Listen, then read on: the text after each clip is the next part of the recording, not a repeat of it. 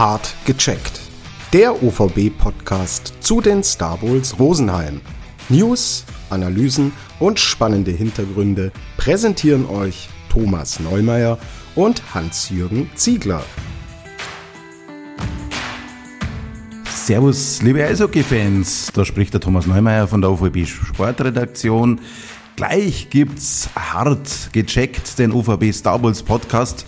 Vorher noch eine kurze Erklärung. Der Podcast äh, wurde bereits am äh, Dienstagnachmittag aufgenommen, also vor dem Spiel der Star Wars Rosenheim in Selb. Äh, die Star Wars haben mit 4 zu 1 am Dienstagabend in Selb gewonnen.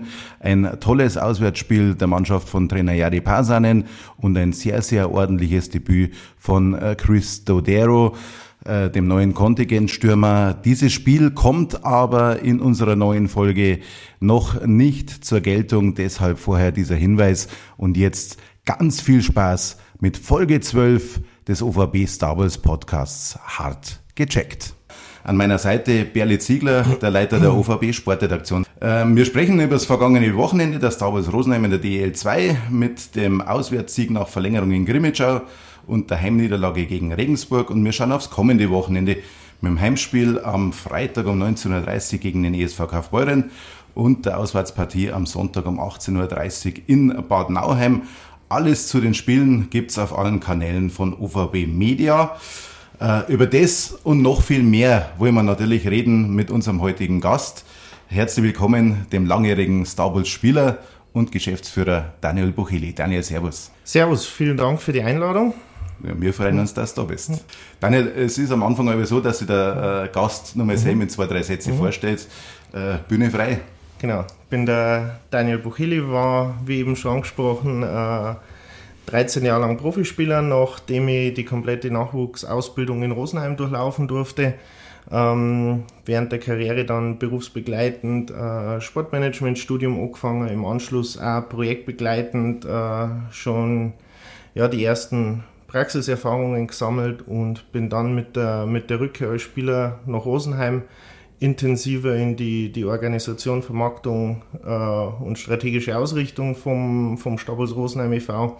integriert worden und habe dann dreieinhalb Jahre äh, das Ganze führen dürfen. Dann, äh, da ich sagen, fangen wir mal an mit den Starting Six. Sechs mhm. Entweder-Oder-Fragen, ganz einfach einmal. Ich sehe es ja mhm. eigentlich schon vor dir. Tee oder Kaffee? Definitiv Kaffee. schwarz oder mit, äh, mit Milch? Äh, komplett schwarz. Okay. Ähm, Warmduscher oder Eiskaltbrauser? Äh, definitiv Warmduscher. ähm, Starbulls oder Eispiraten? Starbulls. Äh, Chicken McNuggets oder Stadionwurst? Ähm, tatsächlich Stadionwurst und Pommes. Auf das, wir, auf das Thema kommen wir dann später nochmal kurz. Dann ähm, Berge oder Badesee? Berge. Und äh, Geschäftsführer oder doch lieber nur aktiver Spieler? Äh, Geschäftsführer. okay, dann äh, schauen wir aufs Wochenende zurück und äh, da haben wir natürlich einen Gast, der äh, das Auswärtsspiel äh, live vor Ort gesehen hat. Daniel, du warst in Grimmitschau. Ähm, wir haben gefunden, es war eine, eine ähm, klasse Auswärtspartie. Ähm, wie hast du das Spiel empfunden? Ja, definitiv. Der, äh, das ganze Wochenende war für mich persönlich und für meine Familie ganz nett. Das haben wir uns schon lange, lange vorgenommen, mit den mit die Kindern mal da hinzufahren, wo man doch fünf Jahre lang auch Eishockey gespielt hat. Äh, die ganzen Personen dort einmal wieder persönlich zum Treffen, sie mehr Zeit zum Nehmen, zum Ratschen und da hat sich das Spiel natürlich optimal angeboten, äh, dass man damit vorbeischaut. Ähm, wie, du, wie du angesprochen hast, war äh, ein super Auswärtsspiel. War jetzt für den wir ja Sportzuschauer, Eishockey begeisterten, jetzt nicht das Chancenfeuerwerk, aber natürlich äh, durch die beiden Coaches auch und die Ausrichtung ähm, sehr, sehr taktisch geprägt auf einem sehr, sehr hohen Zweitliganiveau mit wenig Fehler in der neutralen Zone und ich glaube am Ende äh, doch dem verdienten knappen Sieg für die Stabels auch, weil dann doch vor allem im Spielverlauf nach dem, nach dem schnellen Rückschlag äh, die, die Spielanteile bei den Stabels gelegen sind. Perli, wie hast du die zwei Spiele gesehen? Ja, also ich muss auch sagen, äh, ab dem zweiten Drittel war das durchaus verdient für die Stabels. Ich habe mir natürlich am Anfang gedacht, um Gottes Willen, nach der, in der ersten Minute schon wieder Rückstand. Aber Äh, da sieht man mal, wie eng mhm. das die Liga ist. Rosenheim gewinnt beim Tabellenzweiten Grimmitschau, wo der Jari vorher gesagt hat, ähm, ja, er hat zwei mhm. Partien, äh, von denen ich gesehen auf Spray TV, mhm. Bombenleistungen von Grimmitschau, aber dann hat Rosenheim die relativ gut im Griff gehabt und war definitiv verdient. Und am äh, Sonntag dann leider, ähm, ja, kriegst du das 1-0 gegen einen Gegner oder den 0-1 Rückstand gegen einen Gegner, der halt hinten drin steht. Und da musst du einfach in Führung gehen oder darfst nicht so blöd in Rückstand geraten.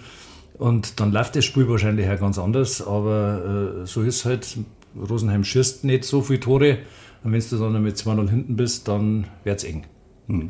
Ist das ähm, alles mit, mit der Ausgeglichenheit von der Liga zu erklären? Weil ich kann mir normal vorstellen, du kommst mit so einem Auswärtssieg heim, spielst vor einer riesen Kulisse, spielst gegen eine Mannschaft, die verunsichert ist. Da muss eigentlich normal mehr kommen. Aber natürlich hat Regensburg eine klasse Mannschaft, glaube ich. Äh, einerseits die Ausgeglichenheit der Liga und die, die Besetzung der jeweiligen Mannschaften, die Ausrichtung der jeweiligen Mannschaften. Ähm, es ist jetzt mittlerweile wirklich Profisport in der zweiten Liga. Die, die Clubs sind insbesondere im sportlichen Bereich äh, top organisiert, top ausgerichtet, top besetzt. Da, da stimmt das Umfeld. Und da gestaltet sie eben dann auch solche Spielverläufe und auch so eine Tabellensituation, wie wir aktuell äh, sehen. Und äh, ja, wenn man dann im, im Heimspiel vor der Kulisse erwartet man natürlich äh, äh, ein Feuerwerk, wenn man dann aber zu offensiv anfängt, dann kann das auch ganz schnell noch, noch, noch mehr nach hinten losgehen. Äh, von dem her entscheiden auch bei solchen Spielen, äh, beim Club, der wo fünf Niederlagen hatte, ist ein Derby auswärts natürlich immer eine Riesenchance, wo man, wo man sie wieder präsentieren kann, wo man sie zeigen kann, wo die Jungs noch den Ticken konzentrierter äh, auflaufen. Also sehr, sehr gefährlicher Gegner eigentlich immer, immer dann daheim. Mhm. Und am Ende entscheiden Nuancen. Das ist der, der eine Schuss, der wo reingeht, die eine Situation, wo man handlungsschneller agiert, das eine Powerplay äh, mehr oder weniger. Ähm, ja, also so, so stellt man sich eigentlich eine optimale Liga vor. Äh, wahrscheinlich für die Zuschauer am, am liebsten mit, mit mehr Tore, wenn das Ganze 4-3 oder 5-4 ja. ausgeht, werden, werden die Zuschauer natürlich ein bisschen, bisschen spektakulärer unterhalten, aber für die, für die Coaches und für die Mannschaft wünscht man sich natürlich immer so wenig Gegentore wie möglich und so eine gute Defensivleistung, weil wir eben angesprochen, es ist sehr, sehr schwer, Tore zum Schießen in der Liga. Du hast gerade die Professionalität angesprochen. Äh, zu deiner Zeit der Unterschied zur jetzigen Zeit riesengroß, oder? Ähm, in der Breite ist er riesengroß. Ähm, ich war damals in Grimmitschau, wir waren sportlich nicht so erfolgreich. Der Club war damals aber schon sehr, sehr professionell aufgestellt. Also war das Umfeld schon gut. Das hat sich natürlich auch über die, die sechs, sieben Jahre jetzt nochmal, nochmal Schritt für Schritt weiterentwickelt. Was äh, wirklich eine Riesenentwicklung ist, es gibt keine Clubs mehr, die wo abfallen oder wo groß nach hinten abfallen. Äh, die Professionalisierung hat sich vom ersten bis zum 14. Club durchgezogen. Ähm, einfach auch, weil es notwendig ist für die Clubs, um in die zweite Liga aufzusteigen, musst du so professionell arbeiten, dass du da überhaupt hinkommst. Und durch den Auf- und Abstieg mit der DEL äh, richten sie natürlich die Top-Clubs auch in Richtung DEL-Professionalisierung aus, was auch wieder im Umkehrschluss die, die hinteren Plätze dazu zwingt, Schritt zu halten und sie auch weiter zu entwickeln. Also die äh, ja, Breite der, der Liga in der Professionalität ist definitiv nochmal ein ganz anderes Kaliber, wie es damals war. Hm. Wir müssen für die, so ein DL2-Verein, der vielleicht Ambitionen nach oben hat, wir müssen der für die aufgestellt sein. Was, was sind da die entscheidenden Facts? Hm, das ist relativ umfangreich. Das geht äh, natürlich, der, der sportliche Bereich muss funktionieren, es muss organisiert sein, die Mannschaft muss gut betreut sein, muss äh, äh einen guten Coaching-Staff haben, der wo die, die aktuellen Bedürfnisse von den Spielern auch auch abdecken kann. Ähm, aber umso mehr äh, geht es um infrastrukturelle Rahmenbedingungen, dass äh, attraktive Infrastruktur ist, sowohl für die Mitarbeiter als auch für die, für die Besucher und, und, und Fans. Ähm, die, die Spiele außenrum, Wohnungen, Fuhrpark, äh, Flüge, die ganze, ganze Betreuung außenrum ist, ist sehr, sehr wichtig, dass sie sich entscheiden. Dann natürlich auch das ganze Stadionerlebnis, das man nicht nur die typischen Stadionbesucher anspricht, sondern natürlich auch die, die breite Bevölkerung in der Region, um dort einen, einen Effekt zu erzielen, dass auch die Sponsoren auf den Zug mit aufspringen, dass das Ganze eben einen, einen geschlossenen Kreislauf ergibt. Also es ist äh, ein Fortschritt in, in alle Bereiche notwendig. Mhm. Und, aber das Tempo an sich bei den Mannschaften, mhm. bei den Spielern, ist schon höher, als es vorher gewesen ist. Oder siehst du das anders? Ist das äh, schon immer so gewesen?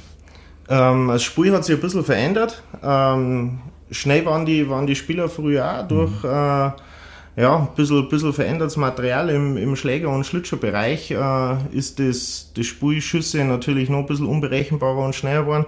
Und was man definitiv merkt, die Athletik von den Spielern, das hat sich äh, mehr wirklich zu einem athletischen Sport verändert. Es ist nicht mehr ganz so, so, so aggressiv, so kämpferisch, so, so körperbetont. Ähm, es wird mehr athletisch gearbeitet. Die Jungs sind durch die Bank topfit, austrainierte Athleten und das zeigt sich dann natürlich auch auf dem Eis, weil das Ganze auch dynamischer und schneller wird. Mhm.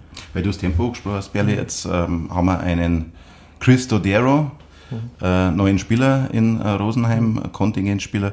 Welche äh, äh, Konsequenz, die sich abgezeichnet hat, dass der neue Kontingent? Ich, ich, ich denke schon. Ich meine, wenn du jetzt schaust, einfach äh, Rosenheim schießt, wie wir vorher schon gesagt haben, zu wenig Tore, dann kommt halt auch von den äh, Leistungsträgern, wo man gemeint hat, jetzt die schießen mehr Tore, äh, kommt einfach zu wenig.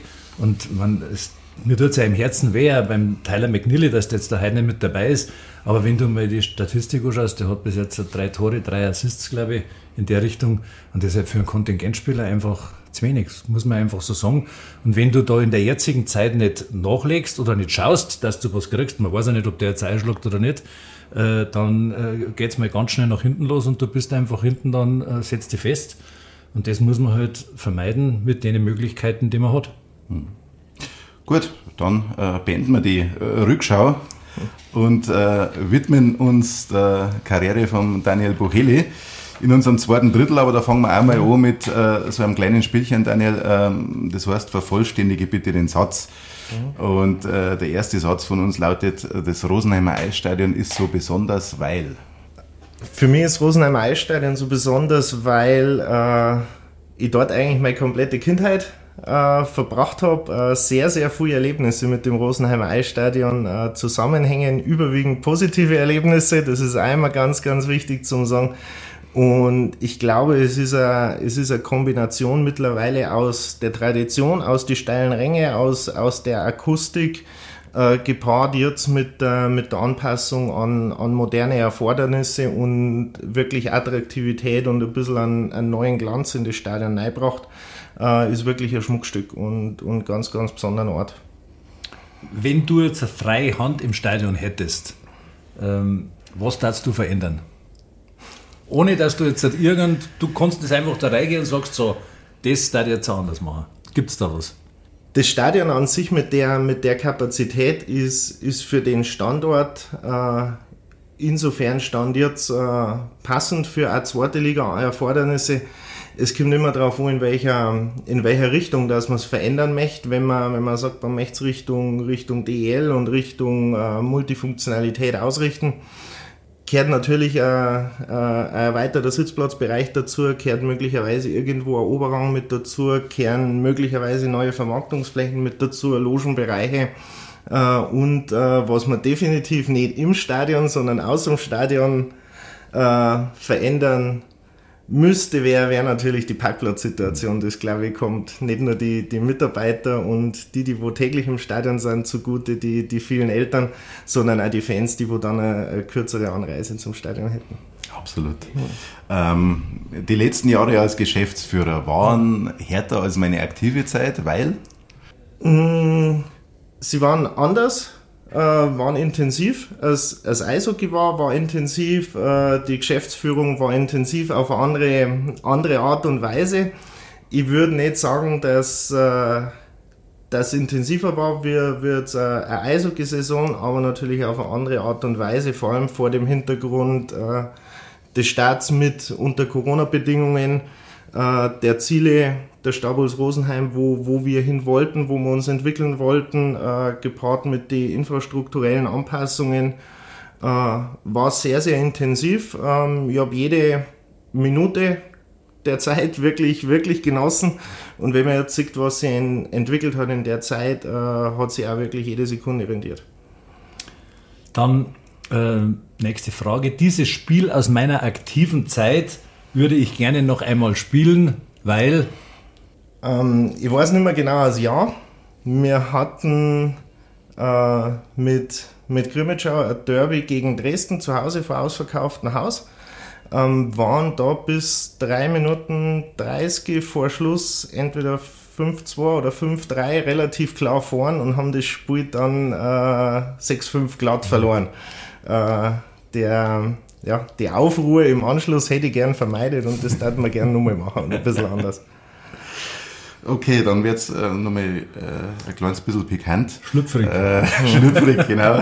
Sex ist. Äh, ich sitze oft nur leicht begleitet neben Christian Hötzendorfer, weil. äh, weil wir uns super gut verstehen. ähm, na, wir spielen seit letztem Jahr äh, gemeinsam in einer Hobbymannschaft bei, bei den Mangfall Sheriffs, ähm, was ich ja, vor, vor gut eineinhalb Jahren angefangen habe, äh, nachdem ich zwei Jahre eigentlich äh, sehr, sehr weit weg von der, vom aktiven, aktiven Sport war und äh, damit wieder angefangen hat, einfach sie, sie zum Bewegen und auch wieder den, den Spaß am Sport in der Form gefunden zu haben und wir haben immer eine gute Zeit, das ist wirklich eine nette Truppe. Okay. Gut, dann äh, gehen wir mal zu deiner aktiven Spielerkarriere. Ähm, du hast ja im Stabels Nachwuchs mit einigen Größen des deutschen Eishockeys zusammengespielt. Ähm, sag nur äh, Olympiagewinner, Silber, also Olympia-Silbergewinner äh, Sinan Aktak und Patrick Hager. Wie war denn die Zeit da im Stabels Nachwuchs für dich?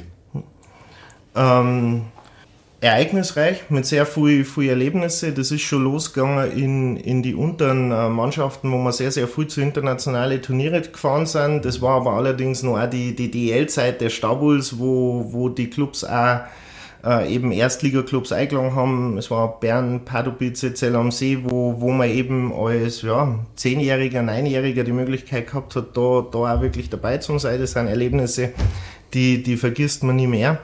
Und dann natürlich vor allem in Richtung äh, Leistungssport in, in der DNL haben wir mit dem, mit dem 88er Jahrgang, 89er Jahrgang äh, wirklich eine starke Truppe gehabt, wo wir es dann nur knapp verpasst haben, die, die Meisterschaft zum Gewinner.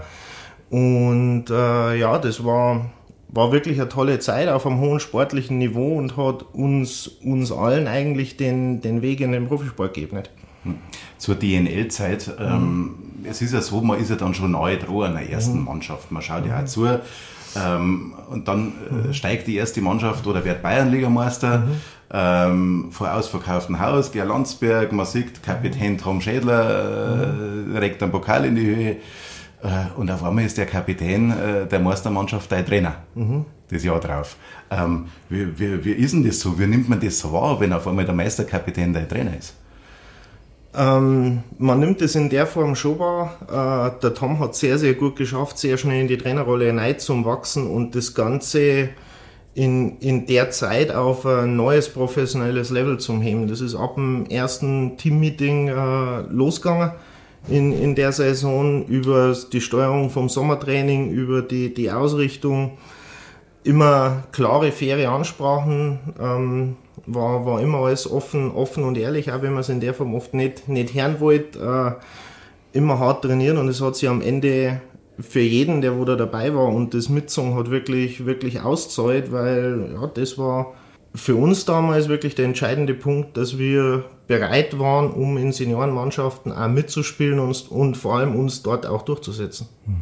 Ja, dann ist ja dann äh, in die erste Mannschaft gegangen. Also du hast ja mhm. deine ersten Herrenspiele mhm. in Rosenheim gemacht und da waren ja auch wieder Größen im Team, Monte Hilger, Heini Schiffel, Mitch Pohl, Bobo Kühnhauser als Meisterspieler. Ja. Ähm, was hast denn du von denen mitgenommen? Mm, von jedem individuell. Äh, na, natürlich erst einmal, dass sie charakterlich sehr, sehr bodenständig geblieben sind, alle äh, jederzeit äh, offen und aktiv mit den jungen Spielern gearbeitet haben. Das war, glaube ich, in die vorherigen Generationen eher, eher schwieriger für junge Spieler, äh, was auch mit der Identität von den Stabuls zu tun hatte, wo der Nachwuchs immer, immer einen hohen Stellenwert hat und äh, wenn man dort engagiert war, bodenständig war, sein Zeigel gemacht hat, hat man von den erfahrenen Spielern wirklich alles bekommen, haben riesige Unterstützung geben, äh, auf und außerhalb vom Eis. Haben einmal die Bremsen eingehauen, wenn, wenn die jungen Spieler mal über die Stränge geschlagen sind, was auch ganz normal ist. Ähm, ja, war, war eine tolle Zeit und tolle Erfahrung. Hast du einmal über die Stränge geschlagen? Ist das bei dir passiert? ich glaube, so, so wie jeder ja, 17-, 18-Jährige in der Zeit äh, äh, versucht man doch noch teilweise auszutesten und, und zu schauen. In der Zeit ist dann auch ein Meistertitel äh, für dich passiert. Äh, Bayernliga-Champion mit Waldgräber. Mhm. Du, ja, hast da, du hast da quasi mit Förderlizenz gespielt, oder? Oder hat es das damals schon so gegeben oder bist du ausgeliehen worden? Nein, ich bin äh, tatsächlich selber gewechselt Aha. nach Waldgreiburg. Es war so, dass nach dem dem, dem ersten Jahr in, in Rosenheim die ja, Eiszeitenaussichten vom, vom Trainer damals nicht, äh, nicht wirklich in, in Aussicht gestellt worden sind. Und für einen jungen Spieler, der wo auch aus einer erfolgreichen äh, U18-Saison damals kommt, mit schon dem ersten Einstieg ins, ins Oberliga-Eishockey, auch aus einer Verletzung rauskommt, ähm, braucht man einfach Eiszeit, um, um sie zu entwickeln, um sie festzuspulen, um irgendwie fest den Schritt in den äh, Profisport äh, zu schaffen. Und äh, deswegen damals in Absprache mit den Verantwortlichen der, der Schritt nach Waldkraiburg, die wo unbedingt das Ziel hatten aufzusteigen, wo von einer Oberligamannschaft nicht wirklich so weit weg waren. Mhm. Und äh, die drei Monate haben mir persönlich sehr, sehr viel Freude bereitet. War auch wirklich äh, persönlich förderlich und mit dem Meistertitel natürlich auch für, für die gesamte Organisation ganz, ganz toll. Mhm. Dann ist nach Passau gegangen. Mhm. War lehrreiche Zeit für dich? Äh, definitiv, wenn man mit, äh, mit 18 äh, von daheim auszieht, äh, mhm. das Abi noch nicht geschrieben hat, sondern dann auf, äh, auf eine Schule in Passau wechselt, dann nebenbei das Abi schreibt. Äh, man hat auf jeden Fall Disziplin gelernt, weil natürlich die Ergebnisse am Ende stimmen müssen. Man hat äh, in einer anderen Stadt wie Passau äh, gibt es auch sehr, sehr viel Spaß außerhalb vom Eishockey rundherum. Und äh, dort einerseits die, die Schule auch noch zum Machen und auf der anderen Seite äh, eine Saison mit 64 Spiele damals in einer eingleisigen äh, Oberliga, wo mit fünf Importspieler waren sie durchzusetzen, war, war eine Zeit, wo man definitiv viel Disziplin äh, gelernt hat und auch wirklich viel Selbstständigkeit mitgenommen hat. Mhm. Nachdem es ja eingleisig war, ist ja auch mhm. Äh, zu den Auswärtsspielen nach Norddeutschland oder, oder Westdeutschland gegangen. Dortmund, glaube ich, war dabei. Und genau, es war Dortmund war dabei, Rattingen. Rostock war die weiteste Fahrt. Wir waren relativ früh in NRW, äh, Rattingen, Herne ja. war mit dabei, Duisburg war mit dabei. Da waren die ja. Schul Schulbücher im Bus mit dabei, oder? Selbstverständlich, ja. Äh, das Schmunzeln hört man jetzt auch am Mikro. Ja gut, dann, dann, und dann ist äh, fünf Jahre äh, mhm. nach Sachsen gegangen. Also in Grimmitschau, das ist da recht kurios gestartet für die, mhm. äh, weil in das Team sind dann zwei NHL-Stars gekommen.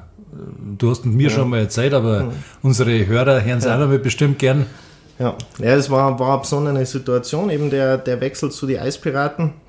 Ähm, und in der Verbindung ist eben auch der NHL-Lockout entstanden und es hat nicht wirklich jemand erwartet, dass in einer, in einer zweite deutsche Liga äh, NHL-Spieler kommen. Die, die Eispiraten haben das, die Chance früh erkannt und haben es äh, tatsächlich auch dann geschafft, gemeinsam mit der Hilfe der Region und die Sponsoren äh, eben gleich zwei äh, Spieler äh, nach Westsachsen zum holen und die, die waren da komplett bodenständig, äh, super Charaktere. Man muss auch bedenken, das waren äh, wirkliche Stars in der Liga. Ähm, der Chris Dio, der erste Runden Draftpick, der wo zu der Zeit in Colorado Topscorer war.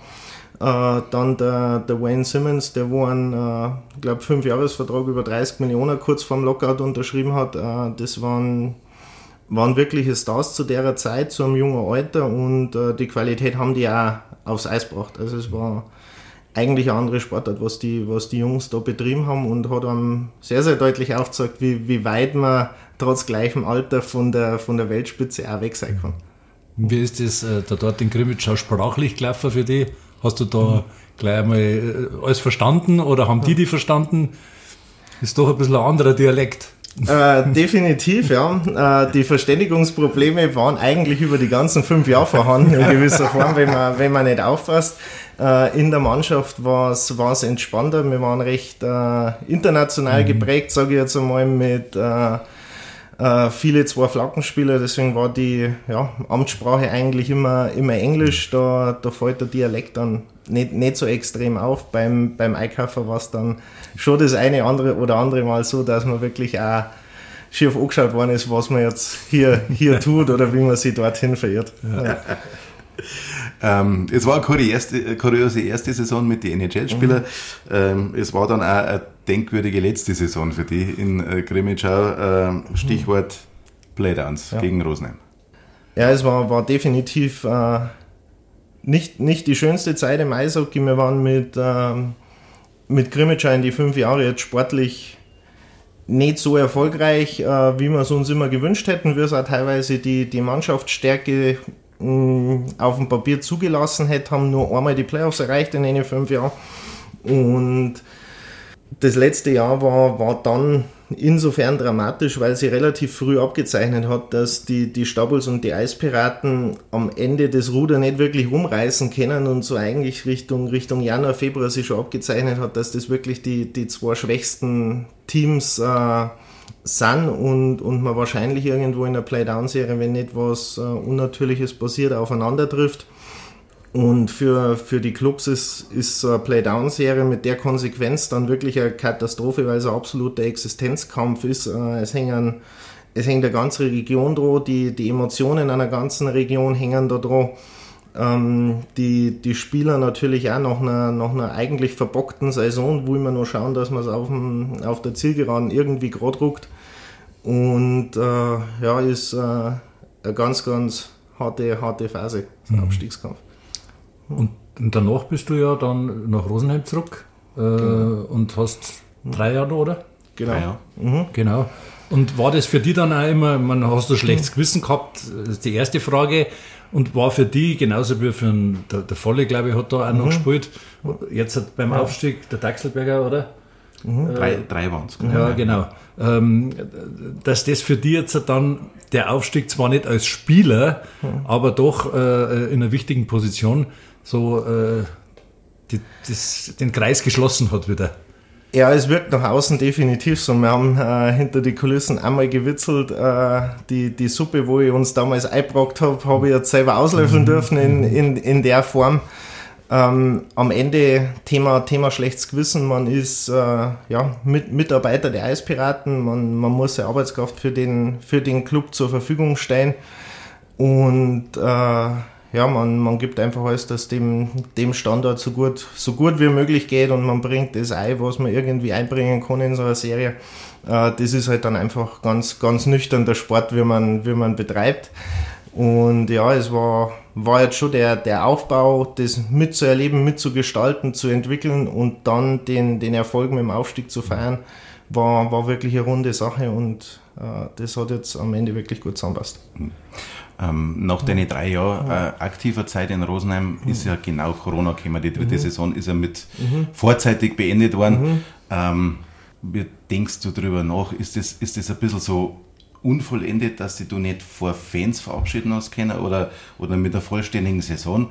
Ähm, hat das bei dir irgendwie noch, dass du sagst, Mensch, es, es hat tatsächlich keine, keine Nachwirkungen hinterlassen. Der, der Übergang war ja vorher schon, schon geplant in der Form und man hat durch, durch eben Corona mit dem abrupten Saisonabbruch, mit den vielfältigen Anforderungen, wo, wo keiner im Sport äh, kommen sehen hat können, äh, so viel zu tun, dass man um das andere gar nicht äh, zum, zum Nachdenken kommt.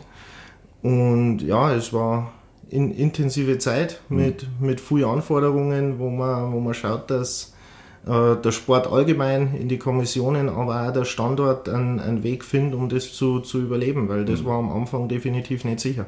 Aber Schieber ja. schon gewesen, so auf, auf Schlittschuhe, letzte Runden zum Trainer, oder?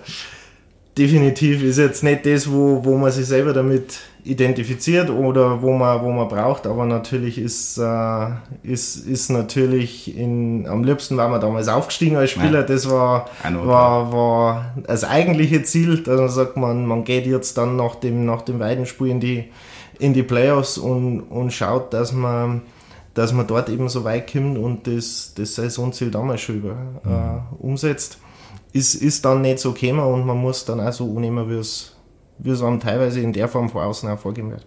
Hm. Für die ist ja dann nahtlos weitergegangen, gleich in, in Funktionärsebene.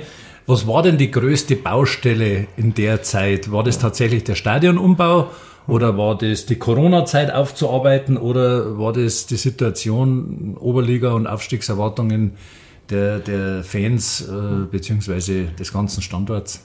Mm, die Kombination aus allem dreien, was du, was du ansprichst, natürlich die, die Baustelle war offensichtlich die größte ja. Baustelle, wenn äh, acht Wochen lang eine Abrissfirma durch, durch das Stadion pflügt und, und wirklich jeden, jeden Stor umdreht, äh, wo man die Chance hat, äh, mitzugestalten, das Ganze nachhaltig zu entwickeln. Äh, sollte man immer am Ball bleiben, natürlich auch dann das, das Thema Sponsoring, Sponsoring äh, neu denken, die, die Partner wieder begeistern, auf, auf das wirkliche Aufstiegsziel hier ausrichten, was man braucht, dann die, die internen Strukturen weiter zum entwickeln und dann ja, der, der Corona-Überlebenskampf am, am Anfang, wo man sagt, wo, was sind wirklich die Richtlinien, äh, zählt die dritte Liga als Profisport, fällt die in das Förderpaket mit rein, äh, geht es mit Zuschauer, geht es ohne Zuschauer, ähm, die, die ganzen Mitarbeiter und die, die Spieler äh, auch so zu beruhigen, dass weitergehen wird oder auch die Situation nicht zu überdramatisieren, da einen, Mittelweg zu finden und, und dann eben die die notwendigen Schlüsse daraus zu ziehen, wie man mit und um Corona so umgeht, dass einerseits wirtschaftlich auch, auch langfristig für den Standort funktioniert und vor allem auch für die, für die Nachwuchsarbeit. Auf der anderen Seite natürlich auch der, der maximale Gesundheitsschutz für, für Spieler und alle, wo sie in und um das Stadion und den Verantwortungsbereich bewegen. Hm. Ähm, Daniel, nehmen wir uns einmal, hm. nochmal mit ins Frühjahr äh, hm. ähm, mit dem Playoff-Hype. Hm der da rund um die Star Wars äh, gewesen ist, vor allem dann mit dem Finale gegen Weiden. Äh, wie viele schlaflose Nächte hast du gehabt in der Zeit? Ähm, schlaflose tatsächlich gar nicht, weil man auf Nacht immer so fertig war, dass man eigentlich nur, nur ins Bett gefallen ist. Ähm, es war einfach eine unglaublich schöne Zeit, äh, wo, wo der Druck natürlich schon merklich zunimmt, wenn man sagt, äh, über das ganze Jahr hat sich das eigentlich entwickelt, die Saison, wo man sagt, äh, jeder ist mit dabei. Die Fans ziehen komplett mit, die ganze Region zieht komplett mit, die Politik, die Verwaltung, äh, alle in und um das Stadion, die Eismeister, ähm, die Sponsoren sind komplett dabei. Ähm, und es ist dann schon eine sehr, sehr große Verantwortung, wenn jeder so viel einbringt in, in die Stabuls, die, die Mannschaft so viel einbringt, trotz sehr, sehr großer Rückschläge, wo, wo auch zwischendurch passiert sind. Ähm, dass das Ganze dann auch positiv abgeschlossen wird. Und man, man wünscht es am Ende auch wirklich jedem, der wo so viel eingebracht hat, dass das dann auch mit dem, mit dem Saisonziel abgeschlossen werden kann. Und das war dann sehr, sehr emotional und, und durchaus sehr nervenaufreibend, weil die, die Spiele dann auch wirklich, selbst ab dem Viertelfinale, äh, sehr, sehr hochklassige Eishockeyspiele waren gegen, gegen sehr, sehr gute Mannschaften, wo auch jederzeit äh, äh, der, der Ausschlag in die andere Richtung hätte gehen können. Und als dann das Tor gefallen ist von Brad McGowan, was waren deine ersten Gedanken oder, oder hast du das dann gleich realisiert? Ich weiß jetzt gar nicht, ob du überhaupt dann auf dem Eis gewesen bist. Oder hast du, du ein waren, Nein, wir waren, waren schon, schon mit dabei. Ja. Der, der erste Gedanke war einfach, äh, Gott sei Dank, mhm. und dann die, die pure, pure Freude, wenn man sieht, wie, wie sie die, die Spieler in die Arme legen, die, die Verantwortlichen äh, sieht man erst einmal, was, was das für Bedeutung für den, den Standort und die Region am Ende hat und wie sehr sie jeder nach dem, dem Aufstieg gesehen hat. Aber auch für, für die selber. Ja, also, absolut. Also, äh, ja. Es ist einfach, also, fällt alles ab zunächst ja. mal. Und ja. ich habe den dann in der Kabine drin gesehen, hast du mal ein gemütlicher ja. äh, Whisky-Cola oder Bacardi-Cola getrunken. Ähm, ja, es war eine lange Nacht und hat aber Spaß gemacht. Absolut, ja. Und äh, nach nach, nach dem Erfolg äh, darf auch jeder gern so lange wie möglich feiern und, und wenn es einmal eine Woche Party wird, äh, ist, ist auch nicht verkehrt. Das muss man genießen, mhm. ganz klar. Ähm, ja, und dann ist die Saison gestartet ähm, und äh, der Abschied ist äh, bekannt mhm. geworden. Du hast das aber, glaube ich, mhm. der Vorstandskollegen schon länger äh, gesagt gehabt. Du hast damals gesagt, es geht ein Herzensprojekt zu Ende. Ähm, wie schwer trennt man sich von einem Herzensprojekt? Ja, es ist immer, immer eine schwierige Entscheidung, was, ähm, was aufzugeben, wo man äh, an einem Standort auch seine, seine, seine Jugend auch, verbracht hat, wo man sehr, sehr viele Verbindungen zum Standort hat, ähm, wo man dann auch die, die letzten drei Jahre in, äh, in, in Funktion und davor schon äh, strategisch begleitend ähm, das Ganze auch mitgestaltet hat, aber auch so eine Veränderung birgt halt auch Chancen, sie, sie selber nochmal zum Entwickeln, sie selber äh, neu, neu auszurichten und ja, nach, nach der intensiven Zeit einmal das ein oder andere Monat nochmal, nochmal intensiver mit der Familie zum Verbringen, sie, sie zur Ruhe kommen zu lassen und, und dann wirklich neu auszurichten. Mhm. Du hast es gerade gesagt mit Familie. Ich meine, du warst vorher gefühlt Tag mhm. und Nacht im Eisstadion. Mhm. Jetzt bist äh, im Endeffekt jeden Tag daheim, hast viel Zeit für die Familie. Wie muss man sich denn einen Tag von Daniel Buchele aktuell vorstellen? Ja, es ist, äh, es ist so, dass man natürlich trotzdem früh aufsteht mit, äh, mit den zwei Jungs, da sagt er für, für Kindergarten und Schul fertig machen. Es ist auch so, dass mein, meine Frau Teilzeit berufstätig ist und äh, das teilen wir uns dann unter der Woche vormittags ganz, ganz gut auf. Und äh, ja, äh, in, der, in der Zwischenzeit äh, führt, man, führt man viele Gespräche mit äh, Leuten, wo man jetzt die, die Jahre nicht die Zeit gehabt hat zum Ratschen. Äh, treibt das ein oder andere neue, neue Projekt voran und nimmt sich dann wirklich am, am Nachmittag die Zeit, mit den mit die Jungs einmal hier beim, beim Training dabei zu sein, bei Spiele dabei zu sein, äh, die Wohnung ein bisschen, bisschen umzubauen, ein bisschen, bisschen zum Schauen, ein bisschen zum Unterstützen, so also es wird einem definitiv nicht langweilig, es ist aber auch so, dass man natürlich äh, nach und nach, wenn man zur Ruhe kommt, jetzt sich dann auch wieder neuen Aufgaben widmen möchte. Also vom Stadionumbau ja. zum Wohnungsumbau? Nicht, nicht so intensiv, da geht es wirklich Hast nur du eine um, Abbruchfirma äh, daheim gehabt? de, definitiv äh, nicht, da geht es mehr um mal einen neuen ja. Kleiderschrank aufbauen, mal einen, ja, einen, Keller ein bisschen herrichten, äh, was also so weiter, Garten, genau, was einfach drei Jahre lang mehr oder weniger liegen geblieben ist. Die Abbruchfirma war das eben. Ähm, ja, danke über den äh, tollen Überblick über mhm. deine interessante Karriere. Ähm, wir gehen ins äh, dritte Drittel, äh, ins Abschlussdrittel äh, von unserem Podcast. Ähm, Daniel, äh, da äh, haben wir die Kollegen vom Eisblock, mhm. die haben sich die Mühe gemacht und die Gastropreise in den Stadien der DL und DL2 mhm. verglichen. Ähm, in Rosenheim gibt es die teuerste Bratwurst im deutschen. Eishockey. Du hast dich ja sehr um, um, um die Gastro äh, bemüht in der Zeit. Äh, was sagst du zu diesem äh, Ergebnis? Ist die so gut? Und ist so ähm, es, ist, es ist definitiv als, als, als Ziel, Top-Produkte äh, an, anzubieten und uns, oder mir war damals bewusst, wo wir die Preise so festgesetzt haben, dass wir uns sehr, sehr im oberen Drittel bewegen, ähm, was aber auch verbunden ist mit dem Personalaufwand, äh, der wo notwendig ist, um auf die, in der Infrastruktur das Ganze so durchzuführen. Ähm, das ist oft nicht ganz so einfach, weil doch Grenzen gesetzt sind in die Umläufe, in die Anstellwege, in der Kassensituation. Und äh, die Qualität der Bratwurst eben äh, durch, einen, durch einen Partner, ohne hier groß, groß Werbung zu machen, äh, der wo die zur Verfügung steht, ist, ist wirklich gut. Und das Hauptziel äh, war damals wirklich Top-Produkte anzubieten, die wo den, den Preis auch auch rechtfertigen, wo man sagt, das ist eine gute Semmel mit einer wirklich hochwertigen Bratwurst, mit äh, Zwiebeln mit dabei, wenn man es will. Und äh, insofern war uns damals bewusst, dass das am, am oberen Ende der, der Preisskala ist, aber uns war wichtig, dass die, die Zuschauer und Besucher, wenn, wenn sie ins Stadion gehen, auch, auch eine gute Qualität kriegen. Mhm. Gut, jetzt kommen wir noch mal kurz aufs Stadion. Also die Umbauten sind ja noch nicht mhm. fertig. Es kommt nächstes Jahr äh, Flexbande mhm. und äh, aber ein ganz wichtiges Thema im Rosenheimer Eishockey ist seit Jahrzehnten eine zweite mhm. Eisfläche. Ähm, warum ist das für den Rosenheimer Eishockeysport so wichtig? Ähm, ja, wie, wie, du sagst, das ist seit, glaube ich, Jahrzehnten ein Gespräch mit der, mit der zweiten Eisfläche. Ähm, Rosenheim und die Region sind Eissport begeistert, nicht nur Eishockey begeistert, sondern Eissport begeistert, wenn man, wenn man zu den Eiskunstläufer rüberschaut, wenn man zu den Hobbymannschaften rüberschaut, auch der Schulsport am Vormittag, wenn man, wenn man sieht, wie, wie stark die Fläche belegt ist. Ähm, für das ist in der, im, im Landkreis einfach zu, zu wenig Eiszeit da.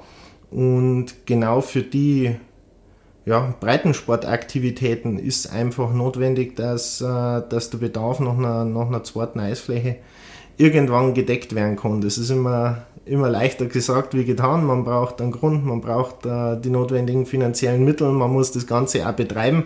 Und ich hoffe, dass, dass irgendwann alle Parameter zusammenpassen, dass, dass das Projekt umgesetzt werden kann, weil ich glaube, der, der Wille für alle Beteiligten schon, schon definitiv vorhanden ist.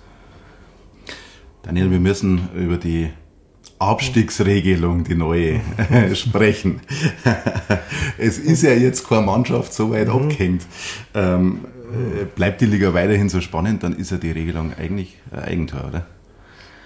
Ähm, wir haben uns damals im, im Liga-Gesellschafterkreis entschlossen, dass wir sagen, okay, das ist jetzt ein, ein Testballon, mhm. einfach aus die Erkenntnisse der letzten Jahre, wo es eben doch zu durchaus nehmen wir mal Wettbewerbsverzerrungen geführt hat, wo abgeschlagene Mannschaften die Zeit genutzt haben, um sie wirklich nur für eine Playdown-Runde äh, auszurichten, während, äh, ich kann mich an Regensburg erinnern, bis zum letzten Tag nur um einen Punkt um den zehnten Platz gekämpft hat, was dann in der ersten Runde natürlich schon äh, ein massiver Einschnitt ist, wenn es dann wirklich um die Existenz vom Standort geht und, und um die Ligenzugehörigkeit. Ähm, möglicherweise ist natürlich die Regelung jetzt auch dafür verantwortlich, dass die Liga so ausgeglichen ist, wie sie jetzt ist, weil sie eben keiner äh, ein Wochenende auf die leichte Schulter nimmt und abreißen lassen will und, und das Ganze bis zum, bis zum Ende durchzieht. Und äh, ob es die richtige Entscheidung war, äh, das System so einzuführen, äh, sollte man dann bewerten, wenn, wenn die Saison gelaufen ist und es war von vornherein so angekündigt, dass man sich das einfach anschaut mhm. und, und dann nach der Saison bewertet, ob es äh, positiv oder negativ mhm. für den Sport war, mhm. in, in alle Belange. Es bleibt eine spannende Geschichte. Ja, auf alle Fälle. Gut, mhm. dann kommen wir schon langsam zum Ende. Mhm. Nur eine Frage, äh, was traust du die Star Bulls gegen Kaufbeuern und gegen Bad Nauheim zu? Sehr, sehr viel.